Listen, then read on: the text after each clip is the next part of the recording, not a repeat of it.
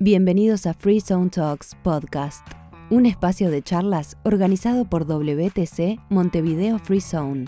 Conversamos con invitados sobre temáticas que nos aportan conocimiento y herramientas para nuestra vida profesional y personal. Esperamos lo disfruten.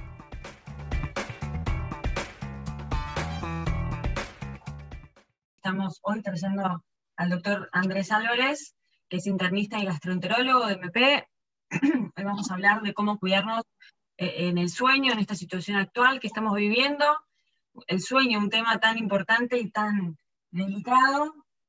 Eh, así que bueno, él podrá darnos un poco su visión y algunas pautas para, ayudarnos. Y bueno, nada, dejo todo en manos de Andrés.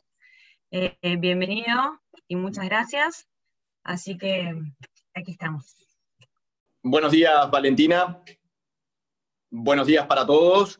Eh, es un gusto poder acompañarlos en estas iniciativas, en estos e-talks de World Trade Center Free Zone. Te quiero agradecer en primer lugar, Valentina, a ti y también a los organizadores, a Ignacio Del, Alicia de Agosto, de World Trade Center Free Zone, por la invitación en primer lugar. Y bueno, contarles un poco de mí. Yo soy internista, gastroenterólogo de MP, medicina personalizada, y también me desarrollo como gerente de medicina corporativa eh, me trae a mí eh, aquí esta mañana porque el sueño es un tema apasionante que particularmente y personalmente es un tema que he estudiado durante todo el desarrollo de mi carrera y que también me ha acompañado en las distintas disciplinas que he practicado, tanto como internista, gastroenterólogo, porque es un tema que realmente es muy interesante y que aún a través de la evolución de la ciencia y del hombre todavía de algunos procesos fisiológicos, estructurales del cerebro, no logramos comprender. Por lo tanto, es un área de investigación permanente y que tiene aspectos de índole terapéutico, sanadores y reparadores que no conocemos y una dimensión, muy importante para explorar siempre en estos tiempos que nos estamos atravesando y también como evolución de la ciencia. Sin duda, eh, estamos atravesando todos, como es sabido, una situación de emergencia sanitaria y una situación de pandemia, ¿verdad? Que estamos tratando de reincorporar a la vida bajo esta denominación que es la nueva normalidad. Toda esta situación nueva que comenzó eh, a principios de este año ha generado mucha incertidumbre, mucha ansiedad, ¿verdad? Mucha preocupación, tanto a nivel personal, familiar como social, y ha generado nuevas conductas, por ejemplo esta, encontrarnos esta mañana a través de un sistema remoto para poder llegar a muchos hogares y a muchas personas que están interesados en un tema en particular.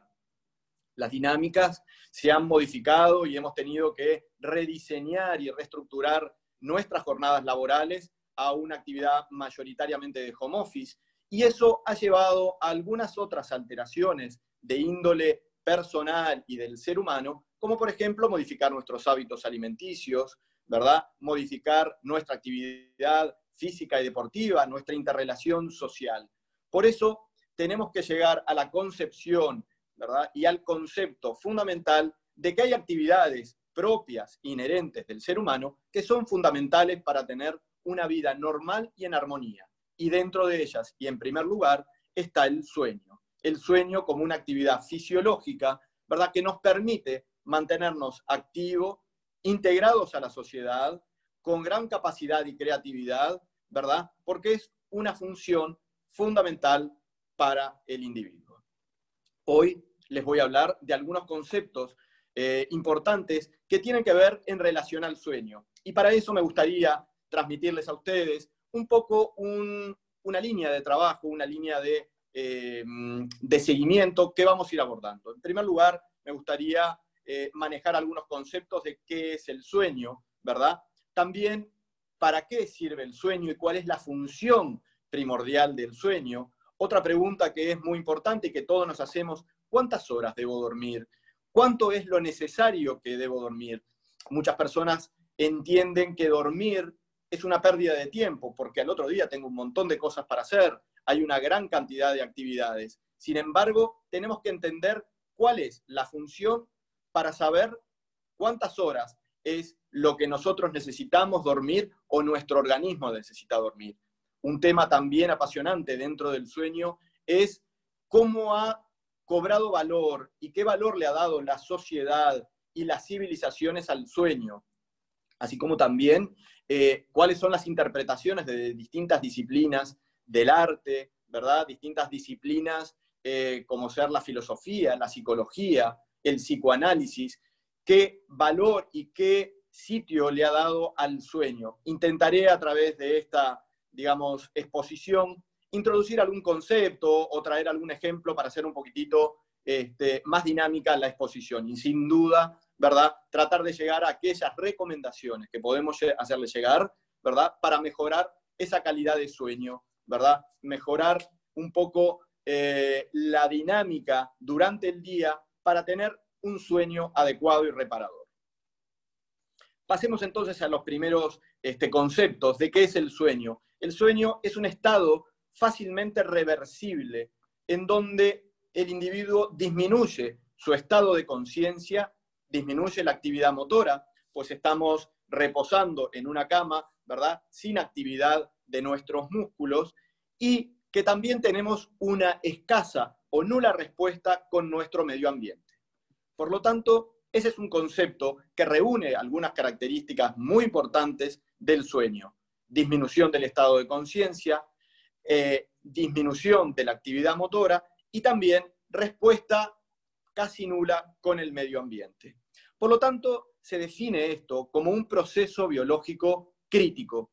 ¿Por qué es crítico? Porque dormir es tan necesario como respirar, eh, absorber el oxígeno del ambiente, como alimentarnos, como tomar agua. Por lo tanto, el primer concepto de la mañana es que el sueño es vital. Dormir es vida. Porque dormir es vida porque nos permite recargar esa energía y reparar los tejidos. Ya veremos en qué etapa nuestro organismo repara y crece, ¿verdad? Algunas estructuras, ¿verdad? Entonces, dormir es vital porque nos va a permitir vivir más y vivir mejor. Esto está determinado básicamente a lo largo de la evolución de la especie, ¿verdad? Por nuestra biología interna. Es nuestra biología interna la que nos lleva a estos ciclos, ¿verdad? De vigilia y de sueño. ¿Por qué? Dormir no es un acto volutivo, no es un acto de la, de la voluntad. No es que yo ahora en este momento quiero cerrar los ojos y me quiero dormir. Probablemente probablemente, pero no es así. Nosotros tenemos una estructura y una biología interior que está programada, está predeterminada.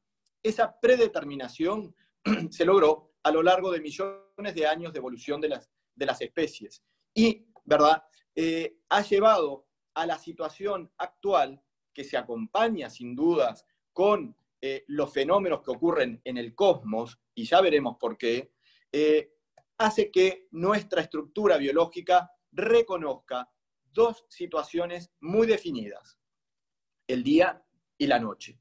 Pero la reconocemos no solo visualmente, sino que nuestros órganos pueden saber si es de día o de noche.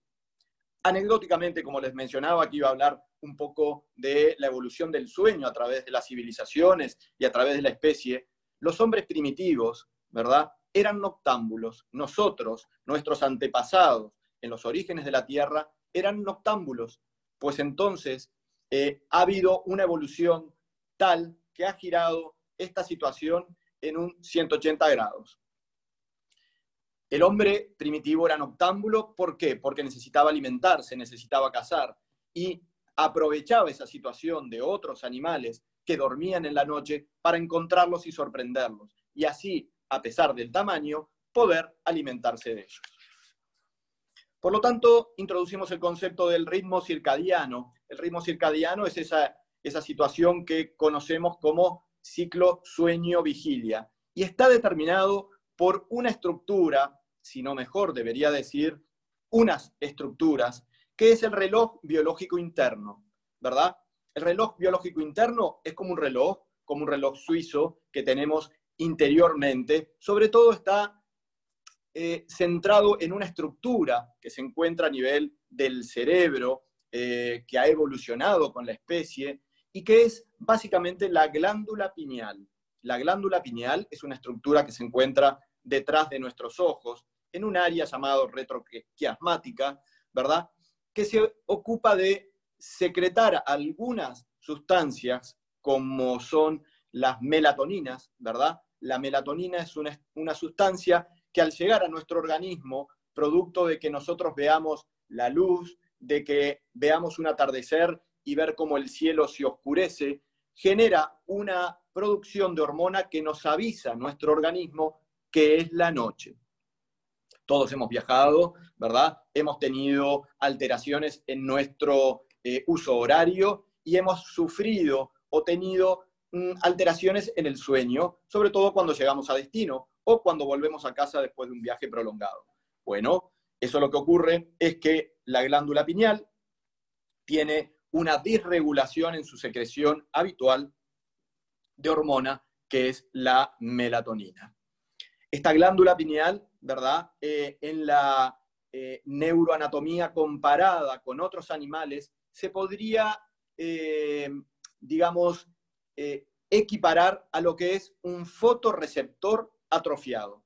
Es como el fotorreceptor que tenemos en el jardín, ¿verdad? Que se prende cuando cae la noche y que se apaga cuando aparecen los primeros rayos del sol en la mañana.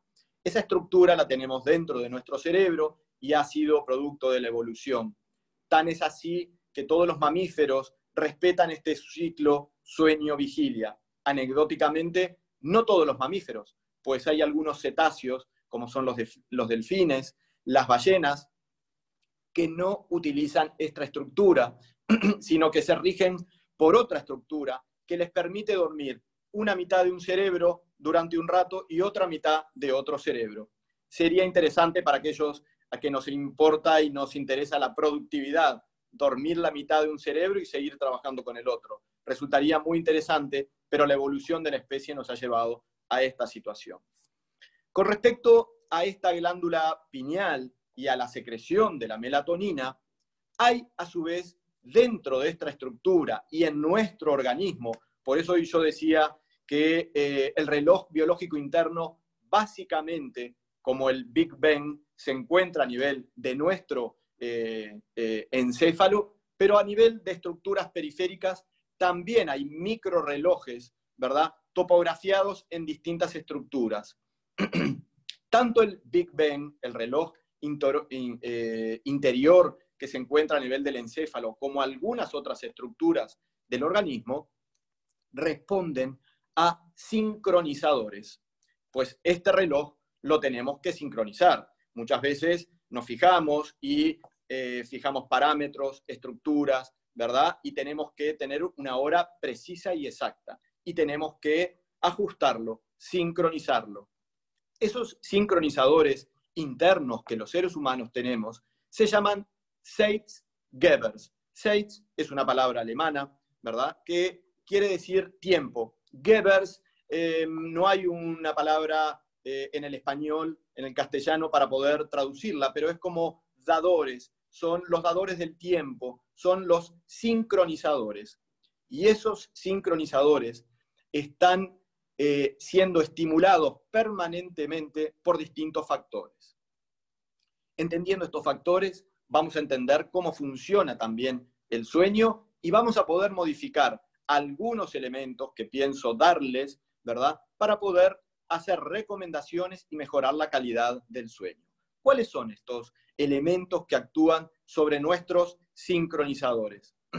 Las hormonas, ¿verdad? La temperatura, ¿verdad? La temperatura del ambiente, la temperatura de nuestro cuerpo, las actividades que realizamos, ¿verdad? El hecho de estar más activos en la mañana, estar en una interacción con otros, ver una reunión social, eh, conversar, interactuar, saludar, son actividades que el ser humano ha ido desarrollando y que todo eso da su input, ¿verdad?, hacia la glándula pineal y hacia los Zeitgebers, esos sincronizadores.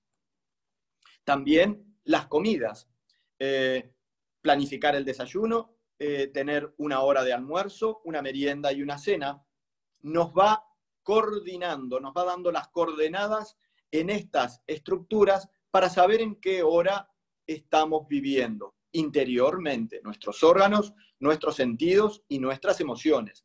cómo nos sentimos de mañana, cómo estamos cansados al llegar, ¿verdad?, a la noche o al atardecer, por qué hay una, digamos, disposición mayor o menor en determinada hora del día, por qué me siento más productivo en la mañana o por qué me siento productivo también en la tarde. Todo eso ha sido una evolución que la especie humana ha ido incorporando y ha ido captando de su medio ambiente, ¿verdad? Para llegar a tener un reloj prácticamente sincronizado y sin fallas que cicla cada 24 o 25 horas.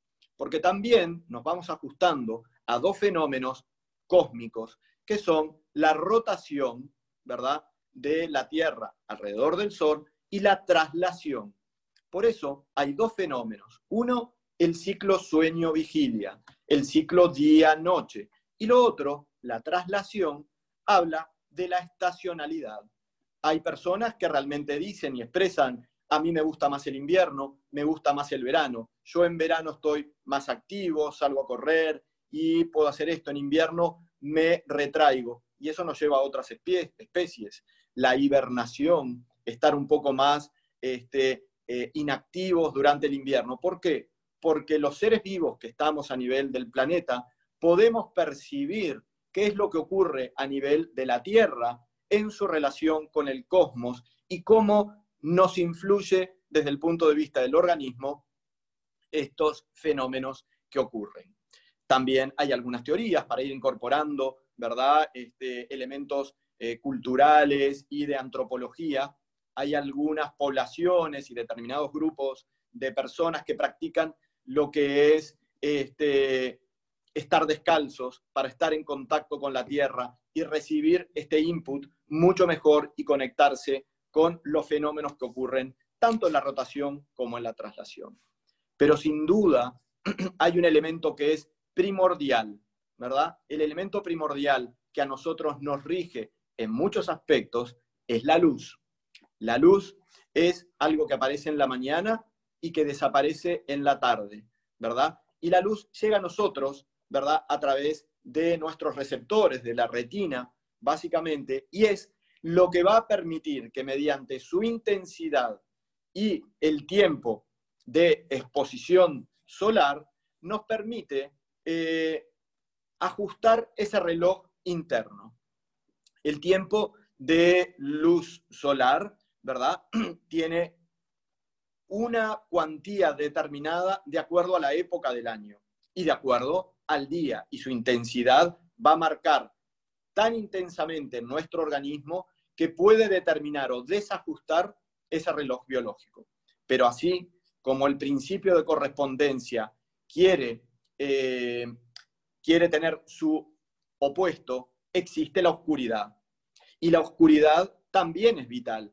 Hay luz porque hay oscuridad y hay oscuridad porque hay luz. Entonces, lo vital ¿verdad? Se contrapone a la oscuridad, pero no es así, porque la oscuridad es necesaria para que nosotros seamos vitales en el ciclo siguiente. Y en la oscuridad se produce un fenómeno que está relacionado a la glándula pineal, que es esa secreción de melatonina. Se necesita, ¿verdad?, la secreción de melatonina para que nuestro reloj interno indique que es la noche. Y nos vamos preparando para esa situación. ¿Qué ocurre cuando esta situación, verdad, de luz y oscuridad se altera o cuando tenemos problemas para dormir, cuando realmente no conciliamos el sueño o cuando nos cuesta eh, mantenerlo durante la noche? Ocurre algo que se llama cronodisrupción, crono del tiempo y disrupción de alteración. Hay una alteración interna desde el punto de vista de eh, la estructura de este ciclo que hablamos.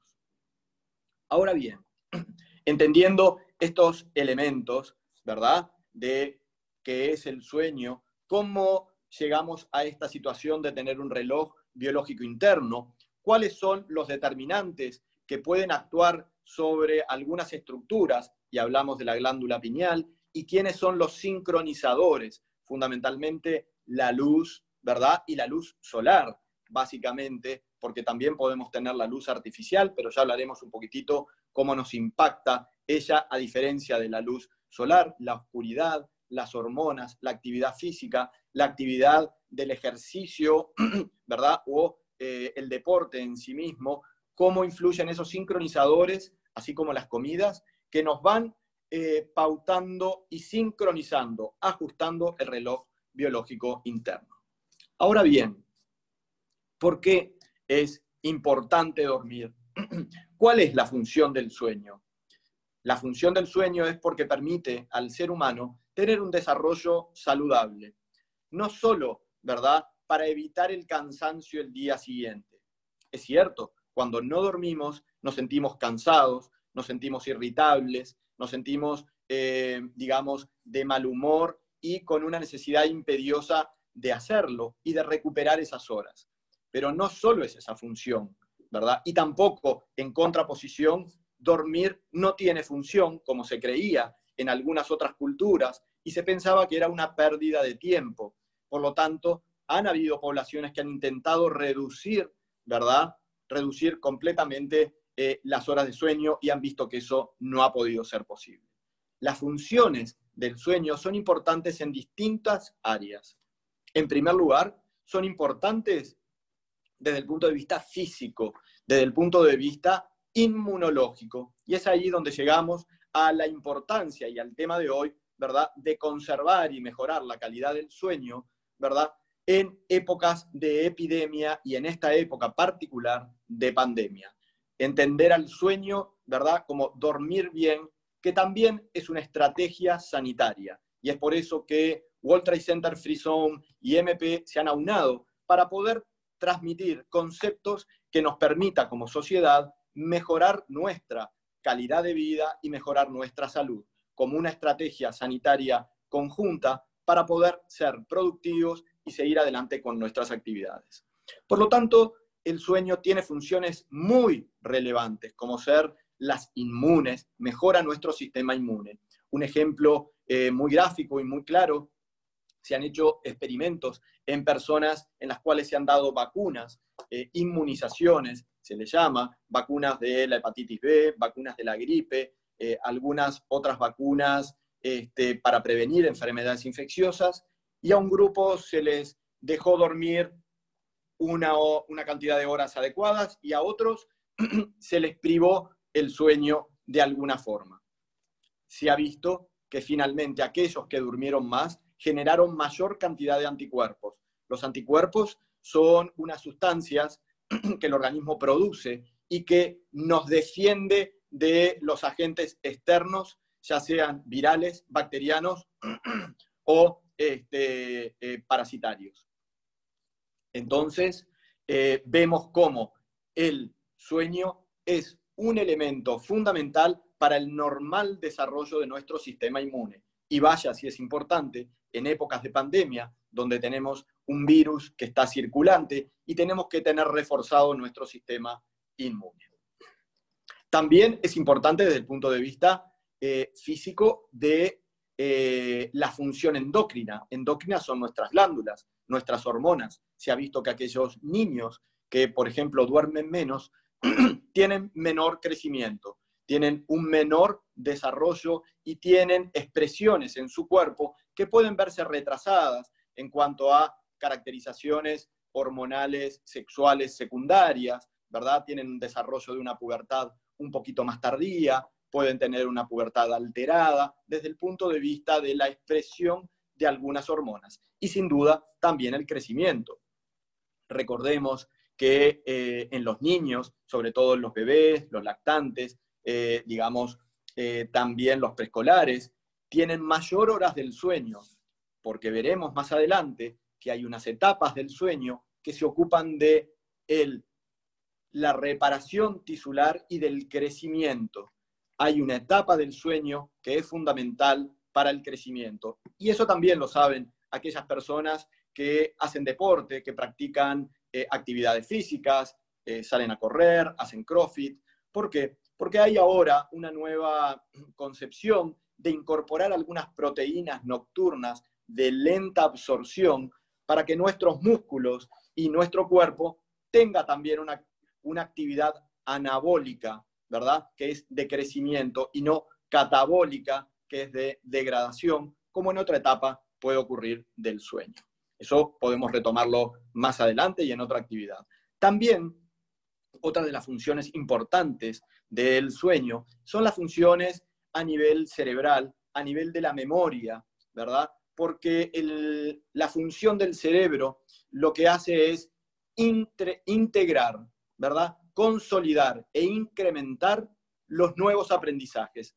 Todo esto, esta actividad que estamos escuchando hoy en la mañana, mm, estamos recibiendo información, probablemente luego nos vamos a desloguear y tenemos que hacer eh, otro tipo de actividades, algunas actividades este, comerciales, negocios, mandar un mail, saludar a nuestros familiares, recordar algunas fechas. Todo eso es información que nuestro organismo va incorporando. Todo eso que nos ocurre de día, todos esos procesos de aprendizaje y experiencias se integran en la noche. En la noche hay un momento en el cual toda esta información que llega a nosotros hace como una computadora, ¿verdad? Integra procesos y los incorpora. Descarta unos y deja otros. Conserva la estructura y la línea de aprendizaje para que estos procesos aprendidos no sean más fáciles y sean más reconocidos al día siguiente y también en nuestra historia personal. Por lo tanto, ¿verdad? Podemos decir que soñar o dormir es importante para nuestra memoria, para nuestra salud afectiva y también para el conocimiento. Dos cosas, y volviendo a ese tema de las civilizaciones y el sueño y la cultura sobre todo, hay grandes descubrimientos que han habido en la ciencia como por ejemplo la tabla periódica, la conformación que los químicos utilizan y muchos ingenieros de los elementos de la tabla periódica, se apareció en un sueño, ¿verdad? O fue elaborada tras mucho estudio en un sueño. La eh, invención de la insulina, ¿verdad? Fue también integrada durante la noche. La nafta, que usamos todos para trasladarnos, eh, un científico alemán, vislumbró seis anillos que podían estar y así fue como descubrió el benceno.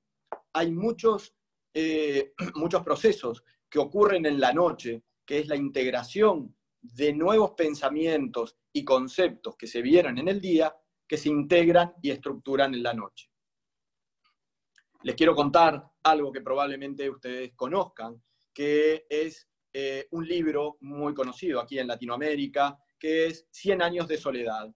Pues parece, bueno, muy, muy representativo para la época que estamos este, atravesando de pandemia, 100 años de soledad, que no es así, se podría llamar 100 años de distanciamiento social, pero no hay mal que dure 100 años, por lo tanto, estamos asistiendo lo que es la desescalada o volviendo a esta nueva normalidad.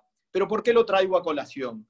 Porque en el libro de García Márquez, hay un momento en el cual en ese pueblo que se desarrolla, que es Macondo, Macondo sufre una peste, que es una peste de insomnio.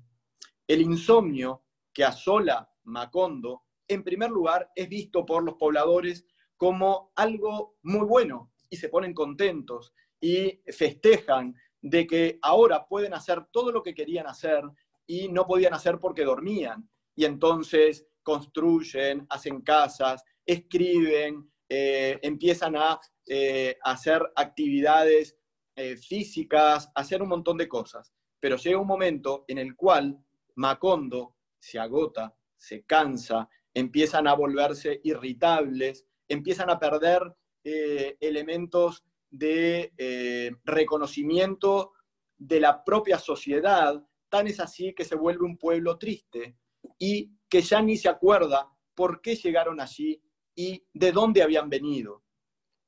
Eso es lo que ocurre tras tantos días de insomnio. Incluso eh, aumentaron las muertes en Macondo, porque la supresión del sueño por determinado tiempo puede llevar a la muerte, y eso está comprobado. Hasta que aparece Melequíades, que es un mago que llega a Macondo y trae, ¿verdad?, en su maletín la solución y trae una solución para restablecer el sueño a Macondo y Macondo vuelve a ser feliz. Después veremos cuáles son las recomendaciones y este, las pócimas secretas de Malequíades al final de esta exposición, a ver si alguna nos puede servir. Con respecto a, eh, a los beneficios del sueño, pues entonces vimos que eh, tiene actividades de estabilidad emocional, actividades de, eh, beneficiosas de salud mental, combate también el estrés y combate la ansiedad, pues estamos viviendo momentos de incertidumbre, momentos de preocupación, ¿verdad? ¿Hasta cuándo vamos a seguir esta situación? ¿Volverá esta situación a confinarnos en nuestros domicilios?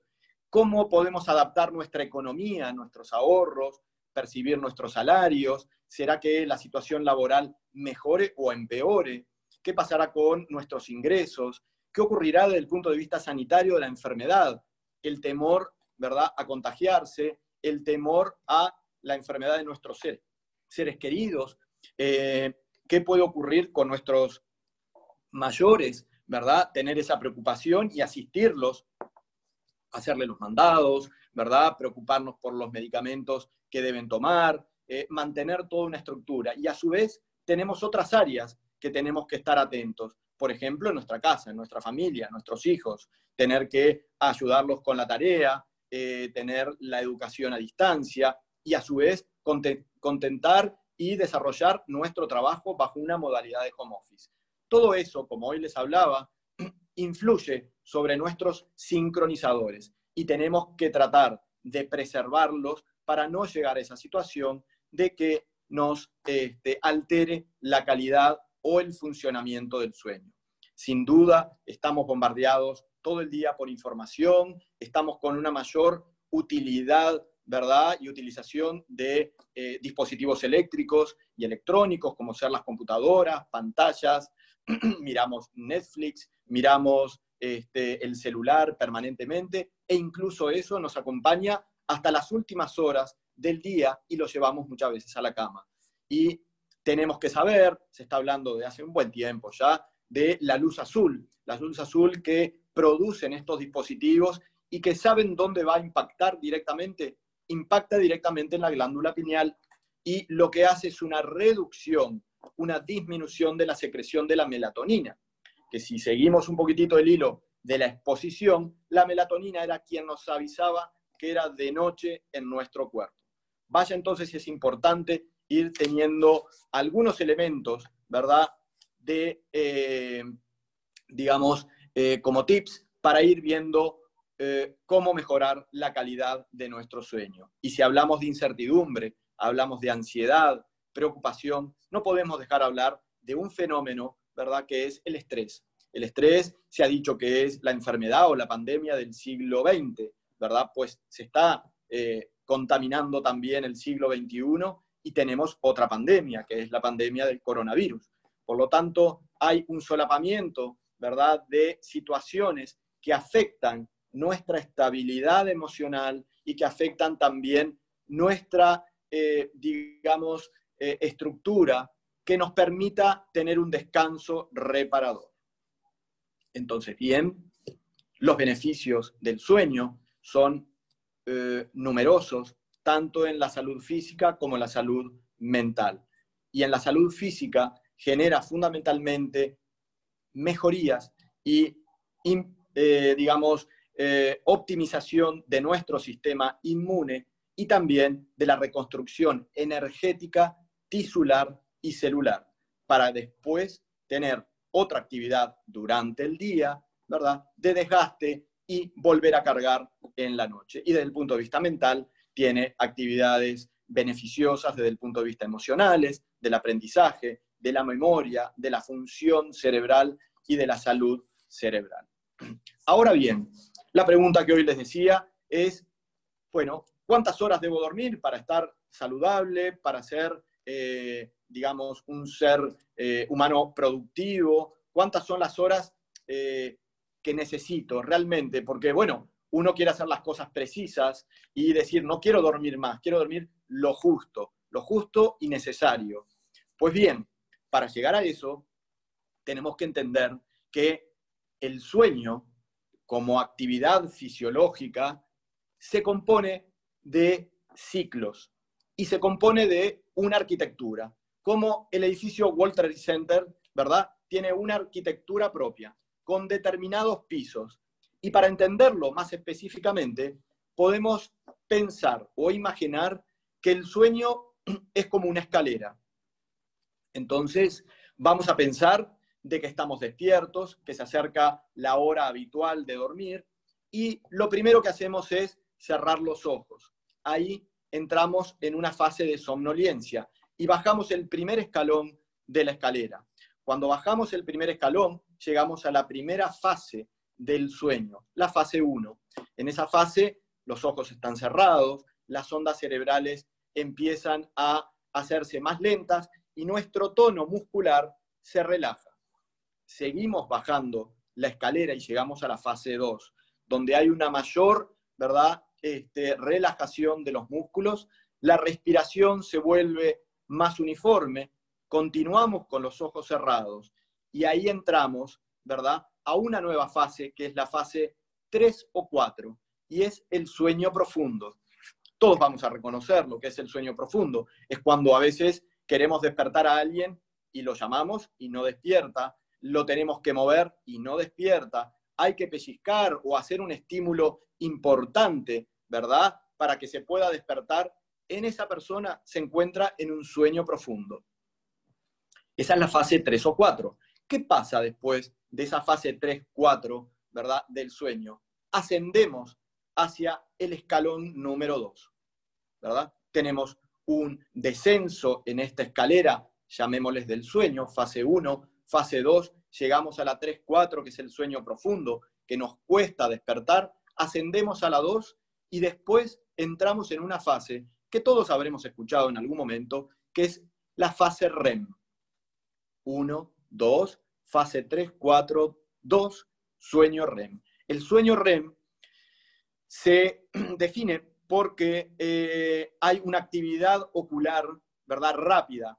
Son movimientos oculares rápidos y sabemos algo de lo que ocurre desde el punto de vista de nuestros ojos del sueño, porque eso se estudia en centros específicos, la actividad motora ocular, se ponen electrodos y se ve la actividad motora músculo esquelético de nuestros músculos y también se colocan electrodos y se ve la actividad de las ondas cerebrales. Pues cuando entramos en esta fase REM, ¿verdad? ¿Qué es lo que ocurre? Ocurre que hay una situación Mm, digamos, que se replica lo vivido, ¿verdad?, en el día. Se replican situaciones, por eso tenemos eh, movimientos oculares. Es como que estamos viendo e integrando y también soñando. Lo interesante de esto es que la actividad motora de nuestro cuerpo está paralizada, porque si no, en un sueño podríamos salir corriendo, podríamos ponernos a cocinar, podríamos sentarnos eh, como si estuviéramos leyendo. Eh, por lo tanto, la actividad motora en el sueño REM está inhibida y eso es fascinante porque nuestro cerebro está integrando y el ojo, ¿verdad? Hace como un seguimiento de los movimientos que nuestro cerebro integra y recuerda de lo que ocurrió. Eso que les acabo de describir se llama la arquitectura del sueño. Esa es la arquitectura o cómo el ciclo del sueño se estructura. Ese ciclo demora unos 90 minutos y ocurre cuatro o cinco veces en la noche. Hay cuatro periodos durante la noche, ¿verdad? Que nuestro cerebro baja la escalera, sube un poquito y entra en esta situación de sueño REM, que nos permite integrar pensamientos, aprendizajes, ¿verdad? Y es eso que ocurre cuando nos despertamos de golpe y estaba soñando, estaba recordando o estaba elaborando pensamientos, ¿verdad? Eh, que nos permite integrar conocimientos. Y hoy les hablaba de algunos procesos que ocurren durante el sueño.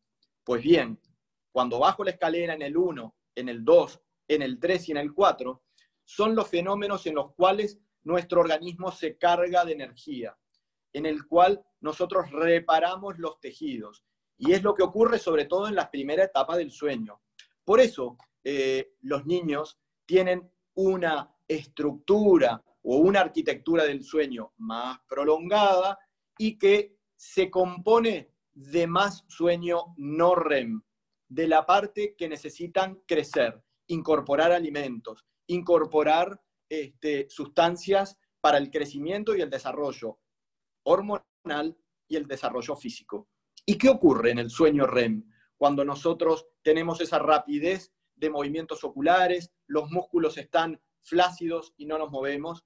Ahí ocurren los sueños y las integraciones emocionales del aprendizaje y cognitivos.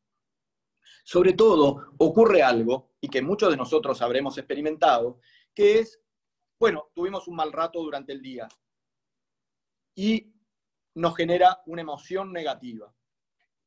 El sueño REM es como un buffer, es un catalizador de esas experiencias negativas que nos permiten que a la mañana siguiente todo sea mejor o no tan catastrófico.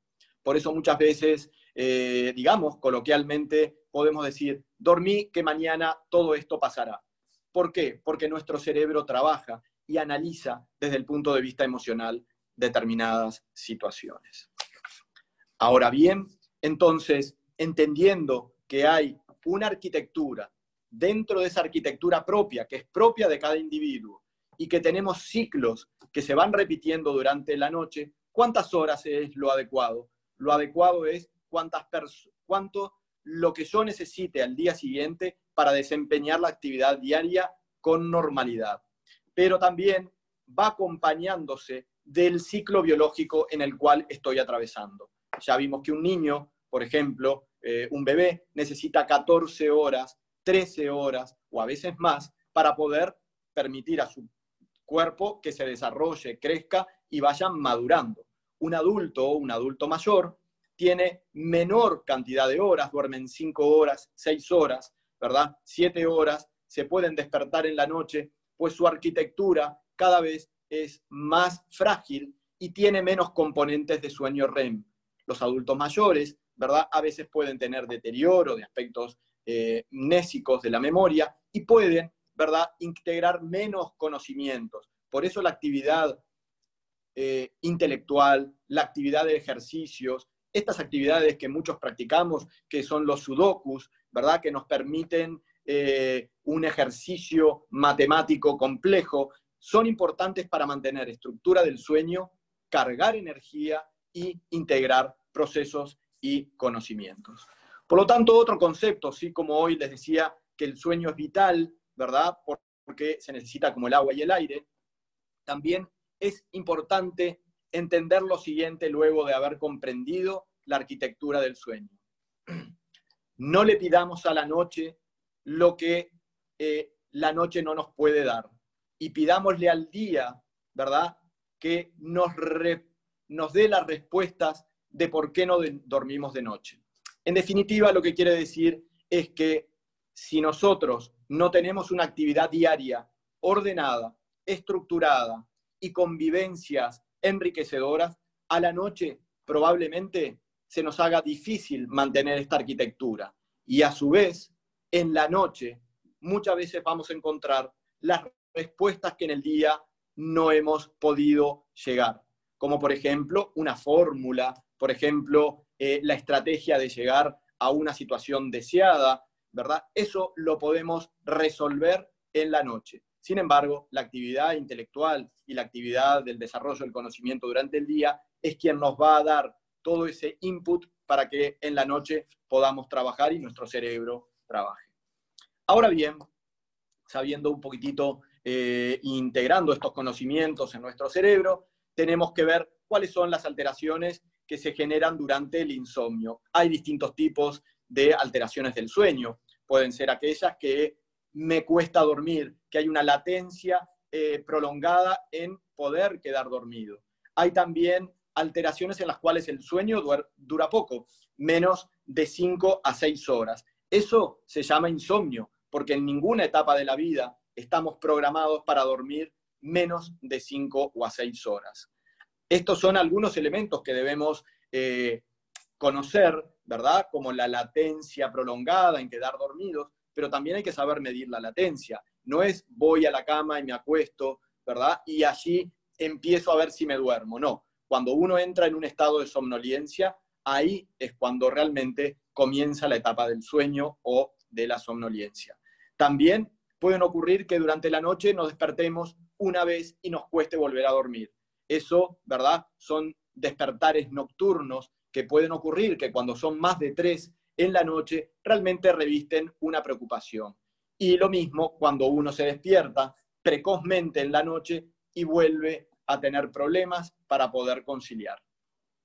Sin duda, los trastornos del sueño durante el día eh, nos van a dar aquellos elementos que hablamos, irritabilidad, pérdida de la memoria, mal humor, pero esto, ¿verdad? Hay que considerarlo de acuerdo a la línea de tiempo, si esto es transitorio, si esto ha ocurrido recientemente o yo ya tenía problemas del sueño, ¿verdad? Eh, hay que saber si era una alteración que ya la tenía o si realmente, ¿verdad? Es algo nuevo, producto de una preocupación, producto de la situación que estamos viviendo, que nos aumenta el nivel de estrés y que nos eh, hace alterar esa cronodirrupción, esa cronobiología interna. Por lo tanto, tenemos que analizar, ¿verdad? Si esto viene anterior es de un tiempo prolongado. Yo pensé que mañana iba a dormir mejor, la semana que viene lo arreglo o compenso. Porque también el organismo tiene elementos compensatorios, que en el insomnio de un día, porque trasnochamos, nos quedamos mirando una serie, o asistimos un vivo, o porque podemos estar en una actividad a través de vía remota con nuestros seres queridos, nuestros familiares, nuestros amigos, eh, podemos entonces tener una noche de mal dormir. Nuestro organismo tiene como un balancín que lo que hace es ajustar estratégicamente ese sincronizador. Ahora bien, pasamos a un tema fundamental y es el que nos compete en la mañana de hoy. ¿Qué elementos podemos hacer para mejorar la calidad de sueño? ¿Cómo podemos optimizar el sueño? Por lo tanto, habiendo integrado estos conocimientos, tenemos que saber que el sueño es una etapa fisiológica y así como nos arreglamos para ir a trabajar, nos vestimos, eh, tomamos un desayuno, eh, podemos cuidar la calidad de alimentos durante el día, al sueño también hay que cuidarlo. Por lo tanto, cuidar el sueño quiere decir tener casi las mismas estructuras diarias, respetarlas en la noche. Y eso es tener una estructura y un horario, ¿verdad?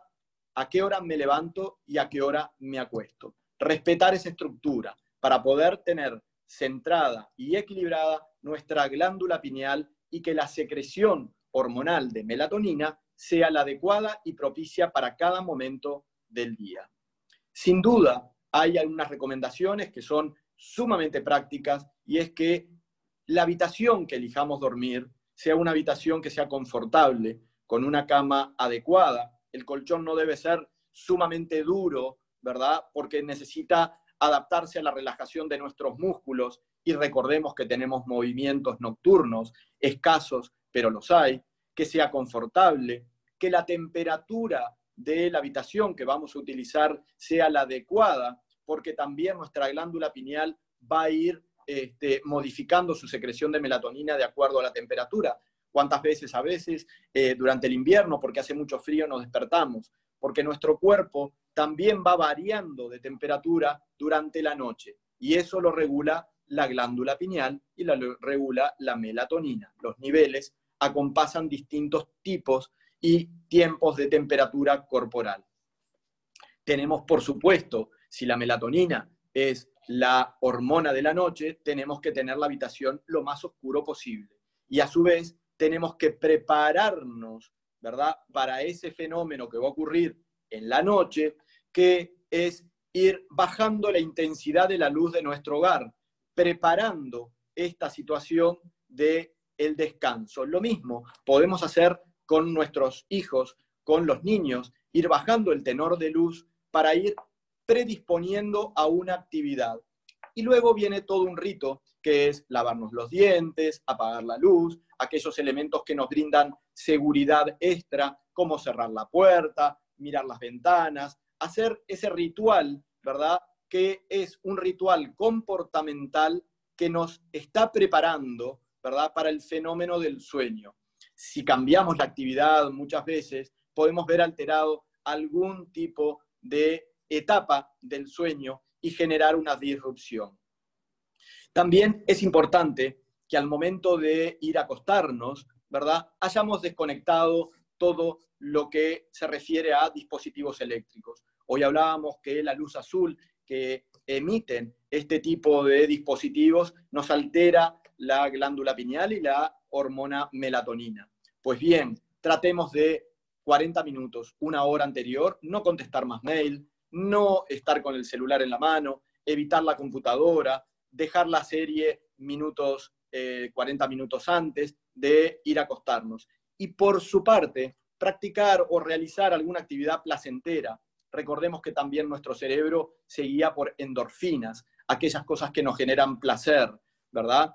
Eh, entonces, es importante hacer una lectura ligera, una actividad eh, placentera que podamos hacer previo al descansar, ¿verdad? Y tratar de desconectarnos un poco, lo que se llama en medicina desaferentizar, cortar la mayoría de los estímulos externos y también internos. Hay muchas preocupaciones, ¿verdad?, que eh, nos pueden invadir en la noche y podemos apelar a algunos mecanismos que nos ayudan a llegar a un momento del sueño placentero, ya sea meditación, sea también ejercicios de respiración. Lo que sí es importante no hacer actividad física, priorizar la actividad física deportiva en la mañana, porque si nosotros practicamos actividad física al menos cuatro a seis horas antes del momento de dormir, todavía va a haber circulante en nuestro organismo mucha, eh, digamos, noradrenalina y adrenalina.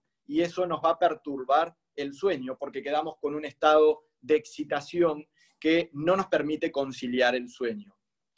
Es favorecedor y es recomendable los ejercicios en la mañana o a primera hora de la tarde, porque eso nos va a marcar la actividad motora. Hoy les decía que habían relojes biológicos eh, periféricos y que se encuentran sobre todo a nivel de los músculos, porque reconocen y le transmiten información a la glándula pineal de cuánta actividad estoy haciendo.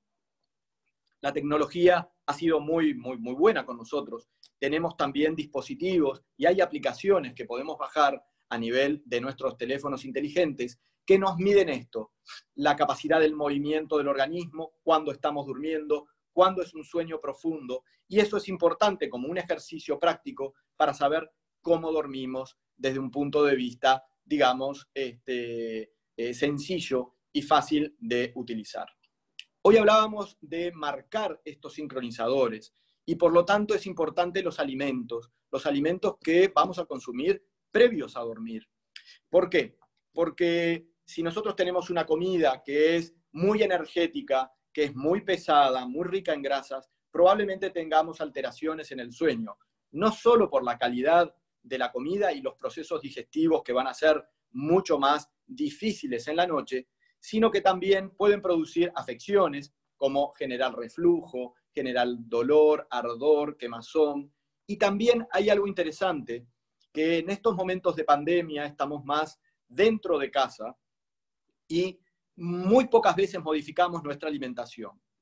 Quienes practican deporte y están muy eh, focalizados en la alimentación, el deporte, el rendimiento físico, sabemos que los carbohidratos son la principal fuente de energía. Los carbohidratos generan energía, generan ATP para nuestro organismo. Y estando en eh, confinamiento, estando dentro de casa con distanciamiento social, nos movemos menos. Y los carbohidratos consumidos en mayor cantidad pueden oficiar como si fueran cafeína, porque nos generan tanta energía en el cuerpo que no tenemos actividad física para gastar.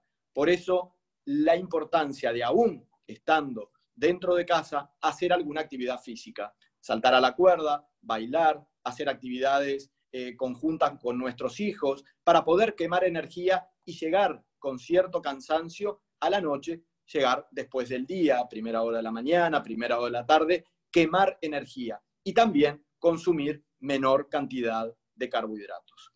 Desde el punto de vista de las infusiones, de las bebidas que tomamos, sin duda no son aliados de un buen descansar, la cafeína, las bebidas gaseosas, ¿verdad? Eh, los refrescos cola, eh, así como tampoco algún tipo de test que tienen sustancias que son la teína o la mateína, que pueden activar nuestro sistema nervioso central y alertar a la glándula pineal como si estuviéramos en una situación del día.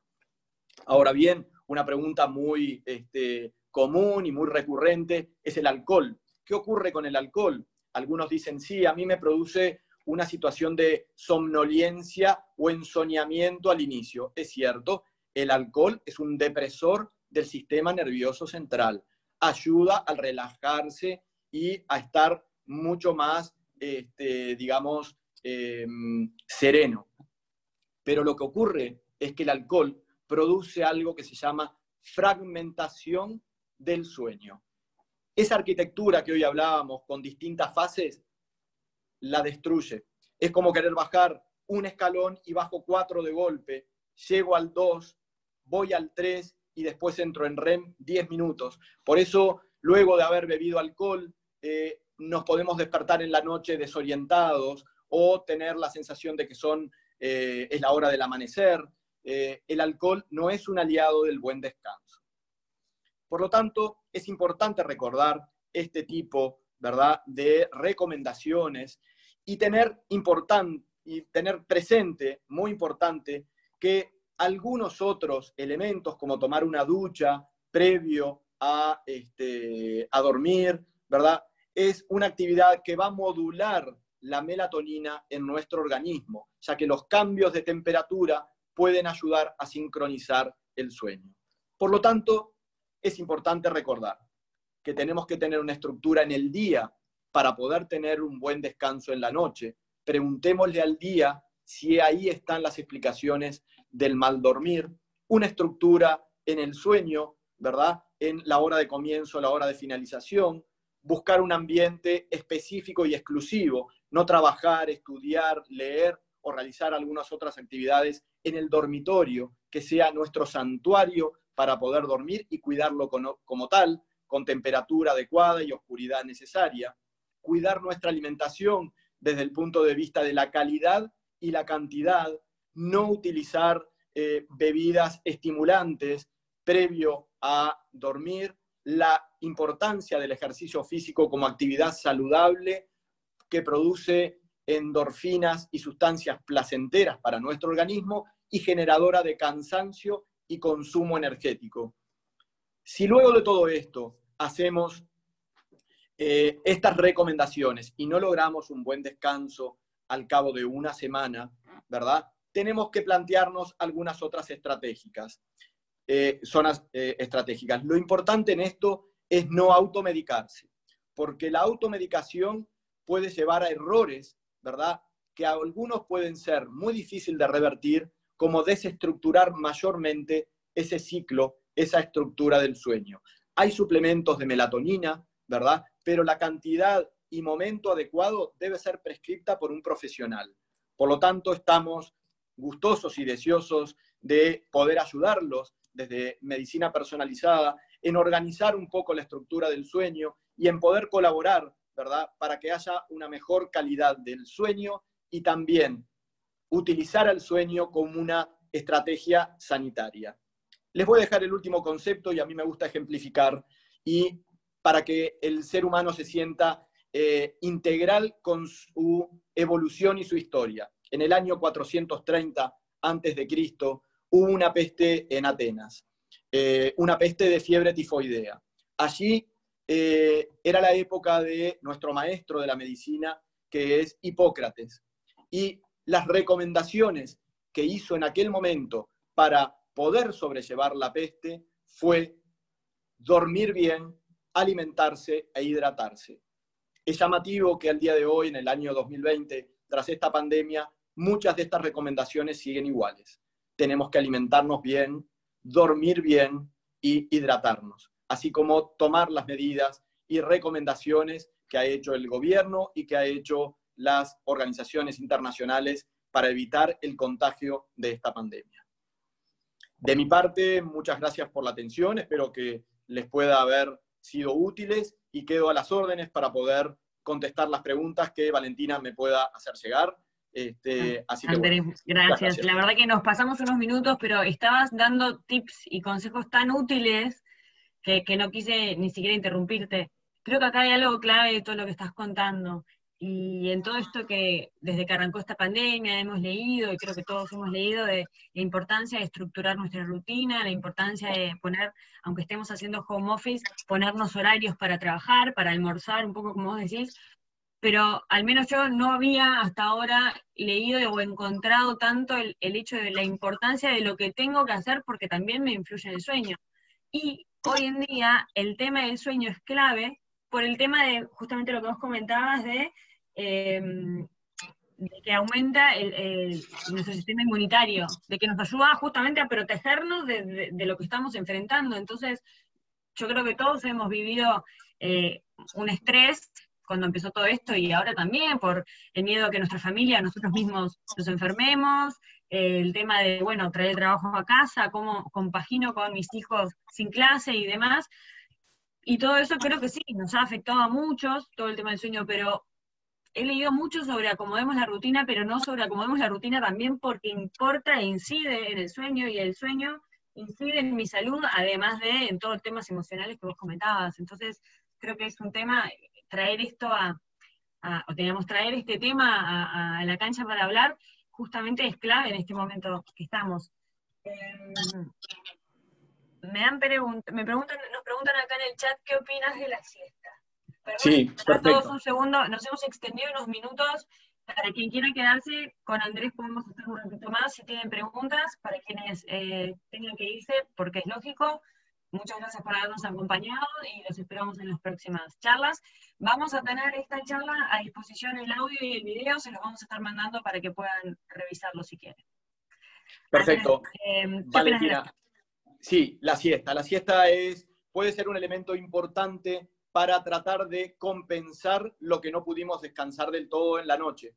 Pero lo importante en la siesta es que no sea un sustituto ni tampoco un periodo prolongado de sueño, sobre todo para no entrar en otras estructuras o en otros ciclos. La siesta tiene que tener una duración no mayor de 30 minutos. De 20 a 30 minutos es lo que se recomienda en aquellas personas que la practican, ¿verdad? Pero no más de eso porque podría alterar lo que nosotros hablamos del reloj biológico interno.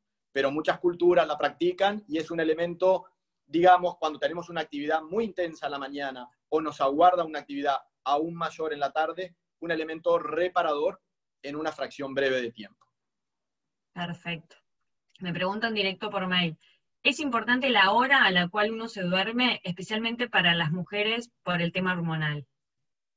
Sí, es importante, sin duda. La glándula pineal se encuentra muy relacionada, ¿verdad?, con la hipófisis, que es la principal o es la madre de quien regula y comanda todas las hormonas en nuestro cuerpo, más específicamente en las mujeres, ¿verdad? Toda la secreción de estrógenos y progestágenos, ¿verdad? Que ocurren en su ciclo biológico, están reguladas por la hipófisis y ella con la glándula pineal. Sin duda, como hoy les hablaba que el desarrollo sexual o la pubertad en los niños está influenciada por la calidad de sueño y la actividad nocturna, es muy importante la hora y la estructura del sueño para un desarrollo de la mujer pleno. Buenísimo. Sigo. ¿Cómo influye el tema del consumo de lácteos, ya que ahora los están sacando porque dices que no son tan buenos? No, eh, con respecto a los lácteos y el sueño, lo importante es eso que yo les había mencionado.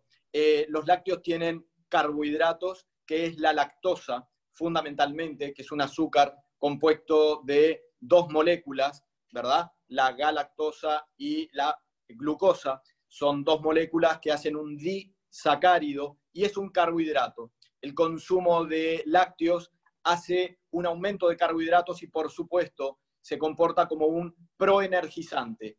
Esa es la relación que existe entre los lácteos y el sueño. Modular, eh, modularlo o optar por lácteos deslactosados o sustitutos de lácteos, sin perder en cuenta de que estamos perdiendo el valor biológico de los lácteos, que son el calcio y otros minerales. Al menos en la noche, que sean deslactosados. Al menos en la noche, que sean lácteos en la mañana o procesados en la tarde. Exacto. ¿Es bueno soñar frecuentemente durante la noche? ¿Los sueños que son incoherentes y no reflejan situaciones lógicas, ¿son buenos o perjudiciales? Bueno, eso hablábamos previo en el backstage, ¿verdad? Sobre la interpretación de los sueños. Es un tema muy apasionante y que la evolución de la civilización y del hombre ha hecho eh, de la interpretación de los sueños algo primordial.